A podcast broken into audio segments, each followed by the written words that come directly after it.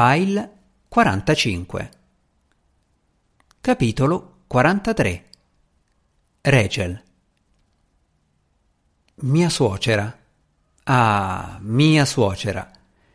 È proprio uno stereotipo, quello della suocera vipera, no? Tutti quei modi di dire sul fatto che ti avvelena l'esistenza, sempre pronta a criticare e trovare difetti. La donna che pensa che non sarà mai e poi mai all'altezza del suo prezioso figlio. Beh, Sinead non è proprio così. Non pensa che io non sia all'altezza, semplicemente mi ritiene la persona sbagliata. Da un certo punto di vista è fiera dei traguardi che ho raggiunto, perché anche lei è una donna che ce l'ha fatta da sola.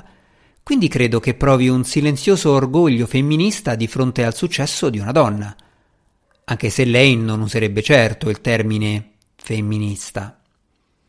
Ma a un certo punto le è diventato chiaro che la mia carriera stava per prendere il volo Aidan non era per nulla ambizioso e quando è nata Chloe abbiamo fatto delle scelte forse poco convenzionali per la nostra famiglia. Sinead non poteva accettarlo. I mariti vanno al lavoro e le mogli crescono i figli, anche se la sua esperienza personale dimostra che a volte i mariti vanno in Nuova Zelanda con bionde di nome Sheila, mentre le mogli vanno al lavoro, crescono i figli e pagano bollette. Pensavo che sarebbe stata fiera del modo in cui Aidan si dedicava al suo ruolo di genitore. Invece si vergognava di me perché non ero la moglie e madre che secondo lei avrei dovuto essere.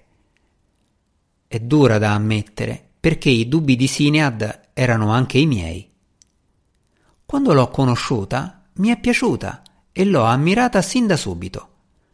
Mi piacevano la sua forza e il suo senso pratico, e soprattutto dopo la morte di mia madre ero grata di avere una donna più grande a cui rivolgermi e da prendere a esempio. Ma più avevo successo al lavoro, più lei si allontanava da me.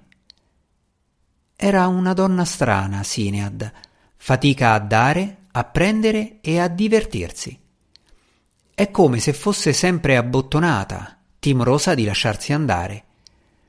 Penso che questo suo comportamento derivi dalla paura profonda che ha provato quando suo marito se n'è andato.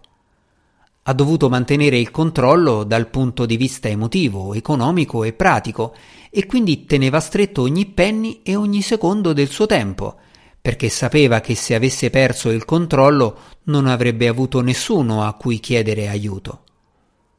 Ha dato ai propri figli abitudini, sicurezza e disciplina, poi sono arrivata io, che ero il suo opposto da tutti i punti di vista. Provengo da una famiglia in cui l'amore non è mai mancato e nemmeno il resto. Libri, tempo, competenza, soldi.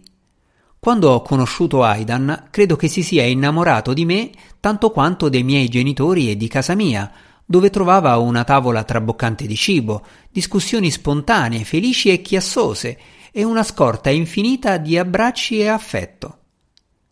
Faccio del mio meglio per ricreare in casa nostra l'abbondanza che c'era in quella dei miei genitori. Viviamo bene e cerco di essere più generosa e amorevole possibili nei confronti di Aidan e Chloe.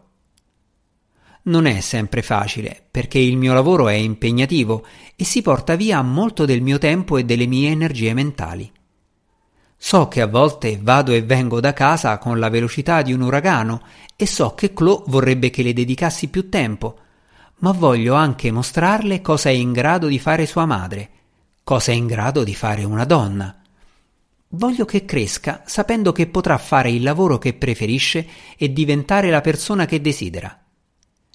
E anche se tutto questo per me ha senso, almeno il più delle volte, quando mi guardo attraverso gli occhi di Sinead, vedo una donna che viaggia a un ritmo così veloce che si perde tutto. Quando scopre che non ero presente a un ricevimento genitori-insegnanti perché tenevo una presentazione a un convegno internazionale sull'intelligenza artificiale a Tokyo, le sue labbra serrate riecheggiano il mio senso di colpa. Quando le dico che abbiamo posticipato di una settimana la festa di compleanno di Aidan perché devo consegnare un articolo accademico, i suoi sospiri sono gli stessi che sento provenire dal mio cuore. Aidan non ha mai protestato per la mia dedizione al lavoro, né si è mai detto deluso da me. Anzi, mi ha sostenuto in ogni fase del mio percorso, anche quando la mia stessa determinazione vacillava. Non c'è bisogno che lui lo faccia, ma quando incrocio gli occhi contrariati e pieni di disapprovazione di Sinead, vedo il riflesso della mia coscienza e allora distolgo lo sguardo.